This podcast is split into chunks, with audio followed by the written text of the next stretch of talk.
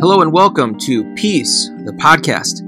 This podcast is sponsored by Peace, a United Methodist community in Shoreview, Minnesota. I'm Jason Steffenhagen, the lead pastor. And each episode will typically start with a sacred story reading coming from the Holy Scriptures, followed by the message that was given during our Sunday morning worship time. Any announcements for our community will come at the end of each episode, so stick around if you are curious about learning more about Peace United Methodist Community, you can go to peaceumc.com. Again, that's peaceumc.com. If you would like to find more episodes, you can find them on our website or go to our show page, which is peacethepodcast.podbean.com. Once again, that's peacethepodcast.podbean, P O D B E A N com. We hope that you enjoy this episode. Please like, rate, review, subscribe. And now, on to the Sacred Story reading.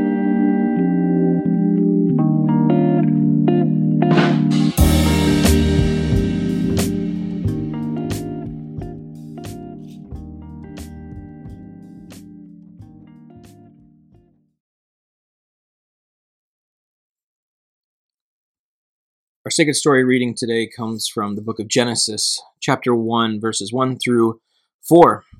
In the beginning, God created the heavens and the earth. The earth was formless and empty. Another word for this is chaotic. And darkness covered the deep waters.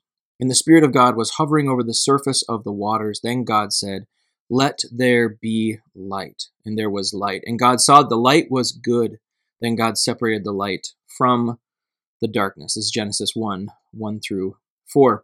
We are in the midst of starting a new series that we're calling Out of the Box and Outside the Lines. Out of the Box and Outside the Lines. We know that there are times where humanity has decided to do things a certain way, and sometimes that way is a way that God wants it to be. Sometimes that way can be in a way that benefits certain groups of people over others, and we see there being a divide between the haves and the have nots, those with plenty and those in need. And oftentimes, when that happens, there is a need to think out of the box, to paint and color outside the lines. And we see God doing this time and time again throughout Scripture. We think things are working one way, and God says, I have something new in store for you. And so we are going to ask the question during this series what are ways in which God has helped humanity think outside the box or color outside the lines, and how can we do that in our time today? The other night, I was walking the dog, and I like to walk the dogs sometimes after 10 o'clock at night when the streets are really quiet, there's not as much traffic, it's just a lot calmer, and it's just a pleasant time for me to go for a walk with the dogs. And as I said, I, I, I was going the other night in a a, a fairly regular spot that I've been before, the dogs are familiar with. And I had forgotten that there was a house at the end of the street that sometimes puts this beautiful uh, husky on a leash to let it out for the night to go use the restroom. And as we were approaching, my dogs didn't see that dog coming. And that dog was just sitting peacefully, but suddenly my dogs noticed and they tried to bolt after that dog. They're all of their instincts that are there from I don't know the formation of creation itself. I don't know how far back those instincts go in dogs, but it seemed like all of them were activated at once, and those dogs just leapt. And we're talking about a 70 pound black lab and a 100 pound St. Bernedoodle, and so they leapt to the ends of their leash as fast as possible, almost yanking my arm out of its socket. And I paused for a moment after that happened, after I calmed them down, and was like, oh my goodness, this is not working. Like, whatever we've done to train these dogs, whatever we've done to try to get them to approach situations with other dogs differently, whatever we've done to try to bring, bring order to this chaos that seems to be our dog's interaction with other dogs, it's not working. And we may need to try something new. That we've done the training, but we may need to try something new. Here's the challenge anytime there's something new happening, anytime we have a new beginning, it doesn't come from nothing. It comes from something. Every beginning comes from something, something chaotic that needs order. The first part of our journey in this series is recognizing that things are often born out of chaos and need to move into order. Every area of our life, no matter whether it's our health, whether it's our eating, whether it's relationships, whether it's a job, uh, whether it's a habit that we have, there is something chaotic about what we are experiencing and it needs to move into order. And we actually see this in the story of creation that we just read in those first five books. In the beginning, God created the heavens and the earth. The earth was formless and empty, it was chaotic, and the darkness covered the deep waters, and the Spirit of God was hovering over the surface of those chaotic, deep waters. There was something in existence that the Spirit was hovering over. There was something happening. And then God brought forth order, brought forth light, and separated it from the darkness, and then would bring forth all the other elements of creation. Interesting little tidbit to get grammatical for a minute. In the ancient Hebrew, there is no definite article the. It says in beginning. God created the heavens and the earth. Now, some scholars would say that the definite article the is implied. It's just obvious that you wouldn't say in beginning. That doesn't make, you know, grammatical sense. You would have to say the. And so we normally translate it in the beginning. And it makes sense because we're talking about the beginning of the heavens and the earth. We're talking about the foundation of all things. We're talking about the beginning of the Bible. This is chapter 1, verse 1. And so it makes sense that we would say in the beginning, as if this is the beginning. But let's just pause for a second it says in beginning. If we fast forward all the way to the book of John and we read the first verse of the book of John, in the beginning was the Word, and the Word was with God, and the Word was God. Now, this is talking about Jesus, the Christ. It's talking about the presence of, of, of all reality and truth. So, in the beginning was the Word, and the Word was with God, and the Word was God. In the beginning, same thing, except for like in the Hebrew, the Greek doesn't have the definite article the. It says, In beginning was the Word, and the Word was with God, and the Word was God. Both instances, Genesis chapter 1, John chapter 1, we don't have the definite article the, we just have in beginning. So, we could very easily say, well, the the is implied. We're talking about the beginning of all things. We're talking about the start. We're talking about the foundation. So the the is implied. Or, or we could speculate, we could wonder, we could get curious, we could get a little mystical, and maybe say that maybe these authors, maybe these writers are not simply writing about the beginning, but maybe they're writing about when things begin. In beginning, God created the heavens and the earth. The earth was formless and empty, and darkness covered the deep waters. In essence, saying, all beginnings take place because something chaotic is happening. You don't change your workout rhythm because your life is working perfectly and happily and you're healthy and you're moving in the right direction. You change your workout rhythm because something is not working correctly you change your workout rhythm because there's some chaos in your life. And it doesn't have to be major chaos. It could be minor chaos. It could just be, you know, I'd, I'd like to be a little healthier. I'd like to be a little bit more active. I'd like to be able to move a little bit more. I'd like to be able to walk a little further. I'd like to be able to run a little faster. I'd like to be a little stronger. Whatever reason it is for changing your workout rhythm, for changing your habits or your practices, you're doing it because something's not working. And that's a small version of chaos. Maybe a relationship that you're in, a friendship is gotten to the point where it's so chaotic, there needs to be a beginning of something. And maybe that beginning starts with forgiveness. Maybe that beginning starts with a hard conversation where you bring up something that's hard to bring up. Maybe it means that that friendship needs to take a break for a minute so that you can get some space to reevaluate how you want to enter that relationship. And so you begin a period of silence or you begin a time of, of a little bit of distance so you can get some perspective. Whatever happens, beginnings come from chaos. And God is all about bringing order to the chaos. We see this with the story of Adam and Eve in the end of chapter 1. it says, God blessed them, Adam and Eve, and said to them, Be fruitful and multiply and fill the earth and tend to it and guard the fish of the sea and the birds of the air and every living thing that moves upon the earth. God said, See, I have given you every plant yielding seed that is upon the face of the earth, and every tree with seed in its fruit. You shall have them for food. You can see in this passage, God is giving them order. Be fruitful and multiply, fill the earth, tend it and guard it. Be responsible for the sea, uh, creatures in the sea, the birds of the air, and every living thing. All these plants, you get to harvest them, you get to see them grow, you get to tend to them so that you have food to eat. There's an order that God is instructing humanity to have within creation. Now, here's the interesting thing about this I translated this passage myself. I used a interpretation, a translation of some of these words that we don't normally find. Some of our translations say, Be fruitful and multiply, and fill the earth, and subdue it, and have dominion over the fish of the sea, the birds of the air, and every living thing that moves upon the earth. To have dominion over and to subdue. Now, those are powerful, authoritative words to subdue something and to have dominion over it. The Hebrew language is actually quite vague here. It could mean have dominion and subdue, but it could also mean to say how I translated it to tend to it and to guard it.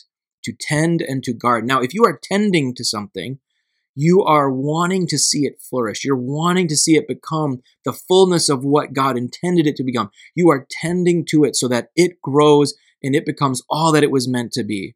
I mean, think of it like you're helping a child grow. You want to see that child live to the fullness of their being. You're not there to subdue that child and to make them into what you want, but you're tending to that child so that it can grow to the fullness of its capacity.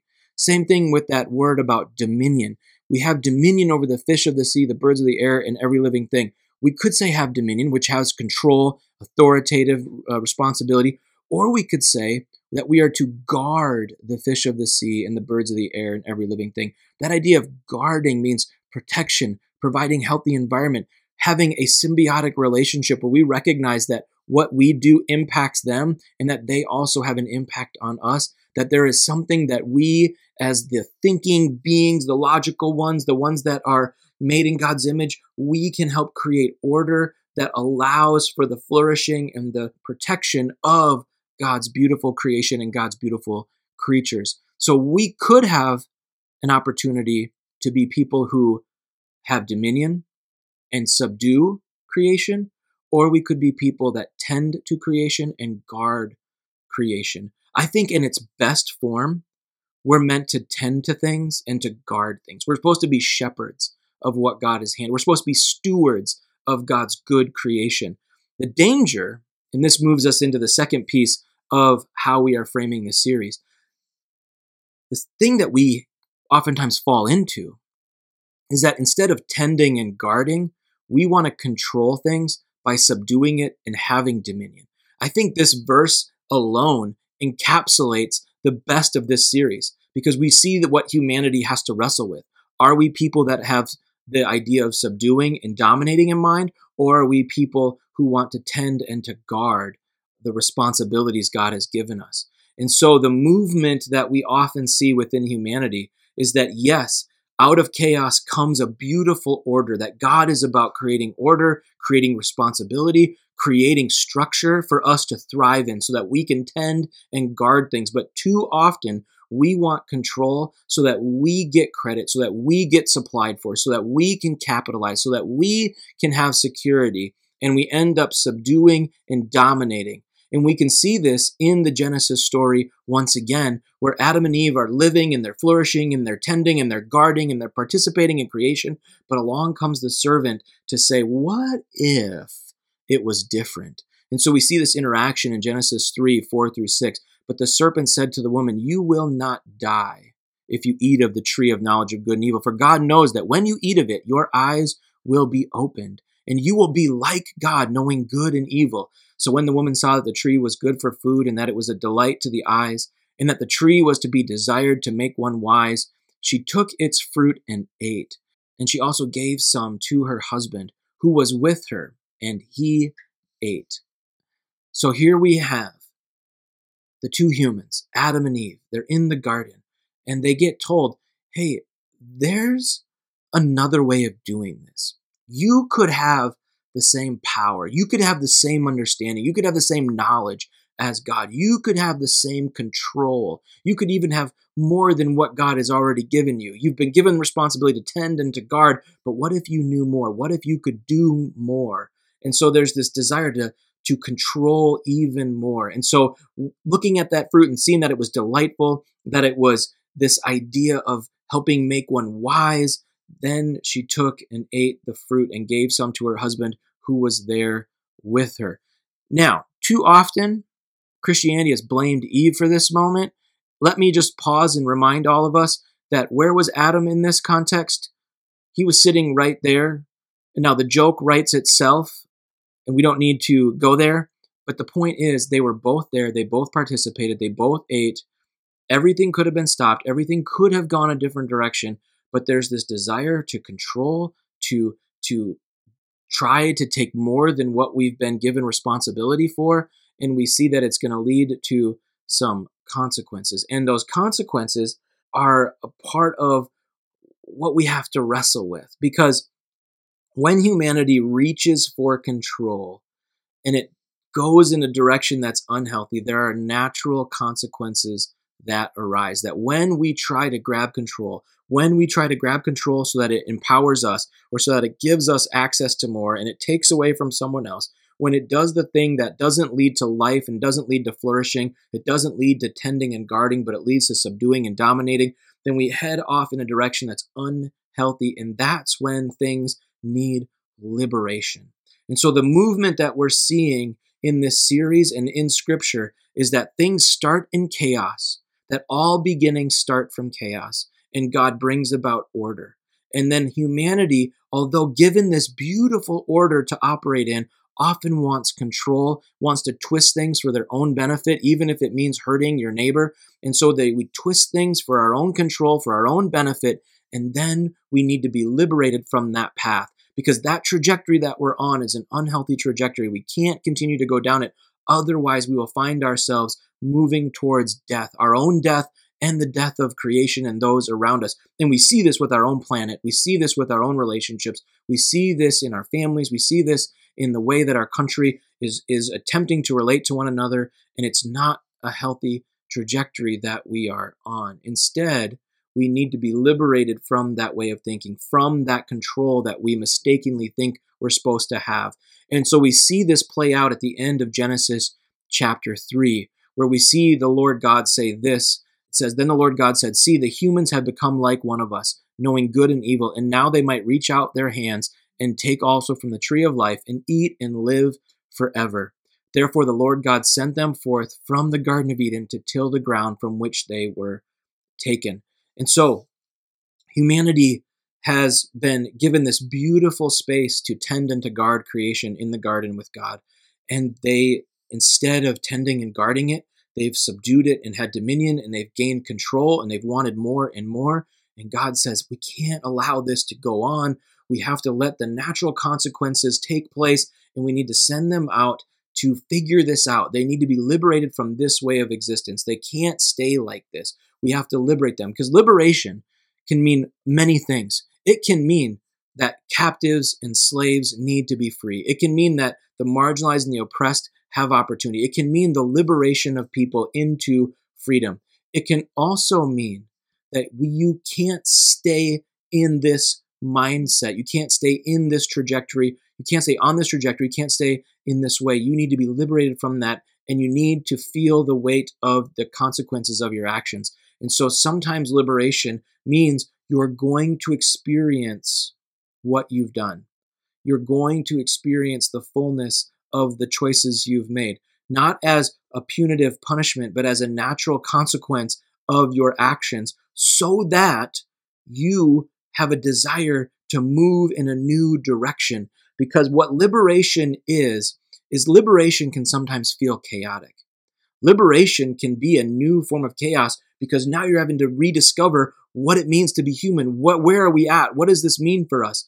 You know, whether you're someone coming from bondage into freedom and having to figure out who you are as a people, or whether you're someone who's made unhealthy choices and now you are moving away from them, who are you in that transition is going to feel chaotic. And that's where we need to move from liberation into a new order. And so we see God time and time again throughout Scripture being a God of liberation, a God who says, you know, we need to see the consequences of these actions move forward, but we need to give opportunity for a new order to exist. And so we're going to see God working within humanity, a God who shows up and, and does life with us. The God who is with us, the living presence, is going to be with humanity, moving humanity into an opportunity for healthy reorder, new order to bring about the tending and the guarding that we so often want to see. Because here's the here's the reality for all of this. It would be awesome if we were given the opportunity to start from scratch, as if there was no pre programming, as if there was never any chaos to begin with. It would be great, great if my dogs never had an instinct to chase a squirrel, to run after a bird, to try to bark at another dog, to yell at the mailman. It would be so great if my dogs did not have that, ba- that base instinct as part of their operating system. It would be awesome if I could just say, this is how we react when we see a squirrel. This is how we react when we see another dog. This is how we react when we see the mailman. It'd be so great if I could train them from an objective, perfectly clean space. The problem is, it's not reality. And so I need to go back and I need to say, okay, I thought we had some order. Clearly, these dogs think they need to be the ones in control. And now I need to liberate them from that and figure out a new order, a new way of walking in this neighborhood. Because that beautiful husky up there does not need to get barked at. And my arm does not need to get pulled out of socket simply because there's a base instinct there that they want to be in charge. And so we have to reimagine what this can look like as we walk in the same way, and I'm not trying to equate any of us to my dogs, but in the same way, as humans, none of us have been born objectively pure and perfect and, and with no operating system that has any division or any need for control. No, we are hardwired for uh, to, to, to survive. We're hardwired to continue. We're hardwired to want to control things, to feel secure. And we need to recognize that my safety, my security, that my continued life cannot come at the expense of another. That my desire to control the things of this world in order to survive can't come at the expense of someone else because then my survival, my survival ultimately leads towards death because it's going to lead towards the death of someone else. It's going to lead towards my own soul feeling dead because that is not life giving. And so we need to be people who recognize that we need to be liberated from certain ways of thinking, certain patterns, and certain systems of our world that are not headed in the right direction. And as we do that, we need to reimagine what systems and what practices and what spaces need to experience order in a new way. Let me just mention one idea, one example in our society today that we are seeing some movement towards a new order. We're seeing this movement towards liberation that can bring about new order. And I will not do this justice in the short amount of time that I'm going to talk about it. But we know, we know that the that the justice system is not operating as a flourishing system. We know that people that get incarcerated are coming out and they're doing similar things again and they're getting put back into prisons. We know that this pattern of being incarcerated, being free, and then be committing a crime and being reincarcerated happens over and over again. And we're seeing that that victims are not actually experiencing their own sense of freedom from what's happened to them. So the victims of crimes and the people perpetrating crimes, neither person is experiencing freedom and restoration because victims are are hurt and they they never experience the fullness of of forgiveness and solidarity and connection and justice because justice should be life giving, not just punitive. And so victims are not experiencing the fullness of justice and wholeness and shalom. And people that commit crimes are not receiving the help they need so that they can move towards being whole and holy people. And so there's a brokenness within our justice system.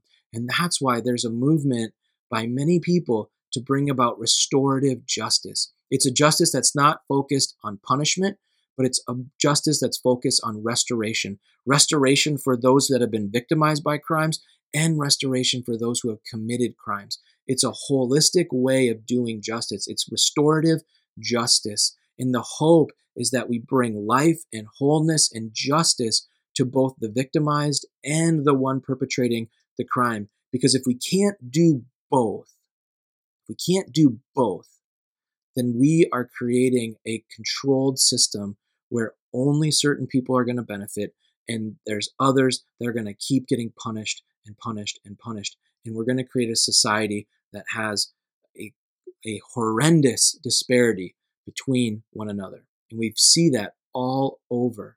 And so we have to be liberated from that and then reimagine what it could be. And so that's one example. It's a, it's a massive example in a short amount of time about how this could possibly play itself out in our world today.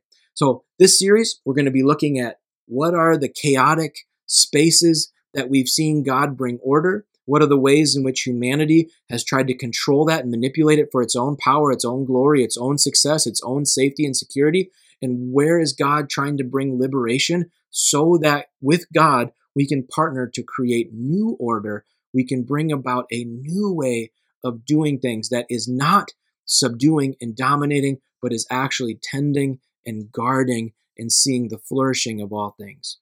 That is our hope. That is our prayer that we get to participate in a God who is about restoration and reconciliation, a God of resurrection. Let's pray. God, we are grateful, grateful for beginnings. We're grateful that even though beginnings often come from chaos, even though beginnings often come from difficulty, we are grateful that you are a God of beginnings and that you bring order and that you call upon us to participate in that order. You call upon us to help tend and to guard it. And God, will you forgive us and will you illuminate the blind spots that we have when we take that beautiful order, that tending and guarding, and we make it into something of control. We make it into something we can subdue and we can dominate. God, help us to recognize it, to listen when we get called out for it. God, may we be people who, when we are recognizing the control we've desired, and when we see it, when we get called out for it, may we move towards the liberation that is needed. Even though that liberation can be chaotic and difficult, it can feel like we are untethered and unmoored to everything we once knew. God, may we experience that uncomfortability that may we go into the wilderness, into that space where we need to get reformed and refashioned so that we can reimagine what this should look like. May we be people of grace. May we be people of justice. May we be people of love. May you experience peace. See you next week. Thank you for listening to this episode of Peace, the podcast. If you would like to learn more about our community, go to peaceumc.com. Again, that's peaceumc.com. For more episodes of this podcast, you can go to our website or go to the show page, peacethepodcast.podbean.com. Again, peacethepodcast.podbean.com. May you experience the love of God and may you have peace.